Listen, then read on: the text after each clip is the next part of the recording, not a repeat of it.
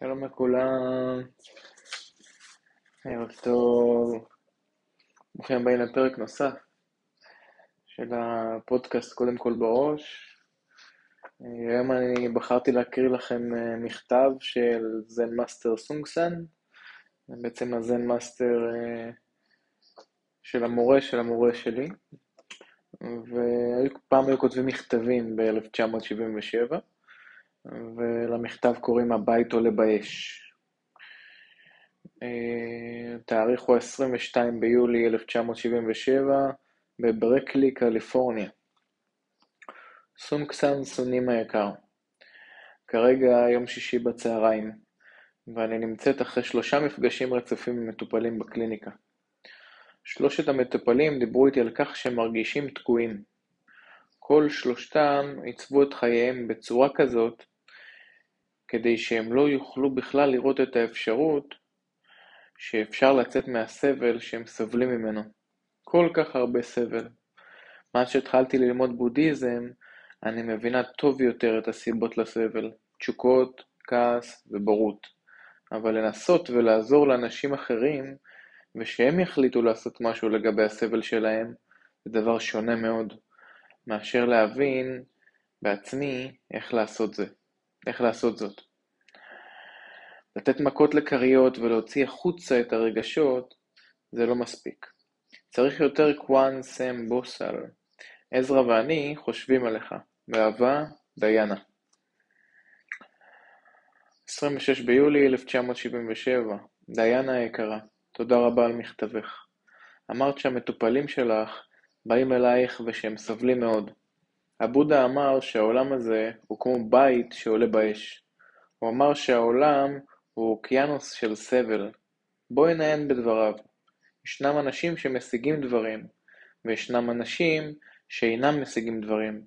אבל האמת היא שלהשיג דברים ולא להשיג דברים זה אותו הדבר. אם הם לא משיגים את מה שהם רוצים, הם סובלים. אם הם כן משיגים את מה שהם רוצים, בשלב מסוים בשלב כלשהו הדבר הזה ייעלם, ואז הם סובלים. לדוגמה, נגיד והיה לך בלילה חלום, ונאחזת בו מאוד חזק בחלום הזה. את הולכת עם החלום הזה במשך כל היום למחרת. אם זה היה חלום טוב, אז גם אחרי שאת קמה את רוצה שהחלום ימשיך. אם זה היה חלום רע, את רוצה לשכוח את החלום, אבל כאשר חלמת את החלום, לא חשבת שהחלום הוא טוב או רע, רק חלמת.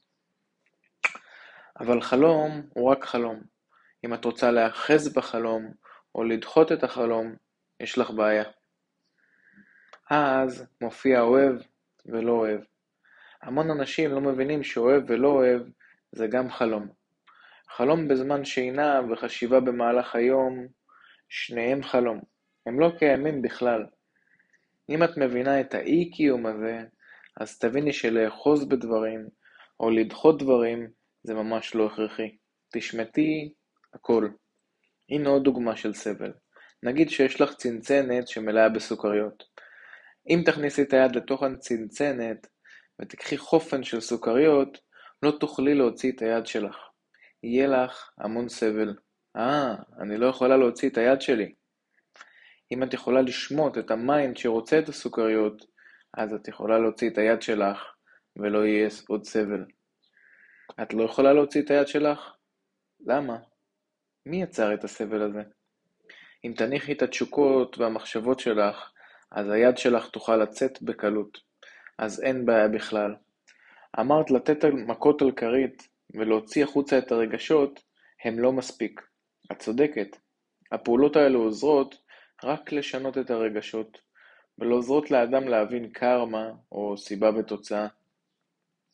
אמרת צריך יותר קוואנסמבוסל, זה נכון, קוואנסמבוסל יכול לגרום לקרמה הרעה להיעלם, אבל אז את יכולה לשמוט הכל, והכל הופך להיות אפשרי. המון אנשים רוצים שלווה ואושר, אמר הבודה. אם תשמור על ה mind שלך צלול מרגע לרגע, אז יהיה לך אושר בכל מקום. זוהי פעולת הבודיסטווה הגדולה. זה אומר לפעול מתוך אהבה גדולה וחמלה גדולה. איך את יכולה ללמוד אותם? כאשר מישהו סובל מגיע אלייך ואת מצליחה להפוך להיות אחד עם ה mind שלו ולדבר איתו על הדברים האלה, אז את עושה את פעולת הבודיסטווה הגדולה. זהו קוואנסם בוסל. מקווה שתלכי רק ישר קוואנסם בוסל ותהפכי לקוואנסם בוסל. סיימי מהרה את העבודה הגדולה של חיים והמוות ותושיעי את כל הברואים מסבל. שלך בדרמה, סונגסן. אז השאלה הראשונה להתבוננות היא איך יוצאים מהתקיעות. השאלה השנייה היא איך כעס, תשוקה ובורות נוצרו. שאלה שלישית היא איך תתעורר מהחלום. שאלה רביעית היא מהי פעולת הבודיסטווה.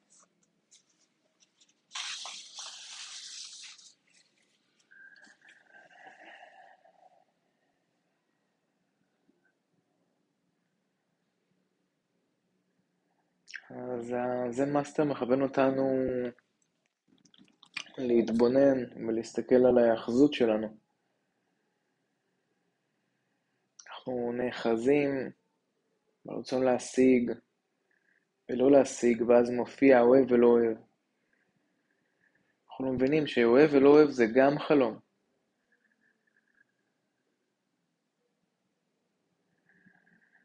לדעת לשמוט הכל זה לדעת להיות עם מה שיש. לדעת להיות עם מה שיש זה לחזור לכאן ועכשיו. לחזור לרגע הזה. לחזור רק לנשום, רק לראות, רק לטעום, רק להריח, רק להתבונן בתשוקות, בכעס ובבורות שלנו. אז השאלה הראשונה היא איך יוצאים מהתקיעות.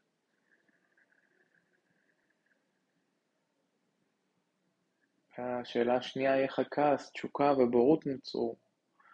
כי התקיעות היא כעס, תשוקה ובורות. אז מי יצר את אותם כעסים, תשוקות ובורות?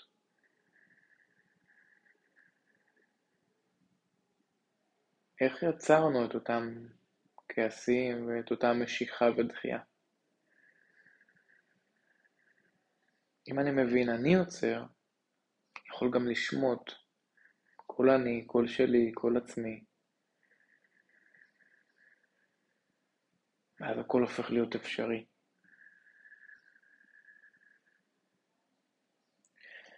איך להתעורר מהחלום, זאת אומרת איך לחזור למציאות, איך להיות כאן ועכשיו. ברגע הזה.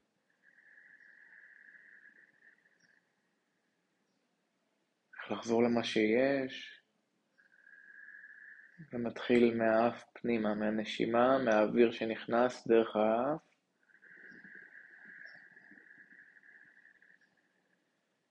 מהאוויר שיוצא לאט,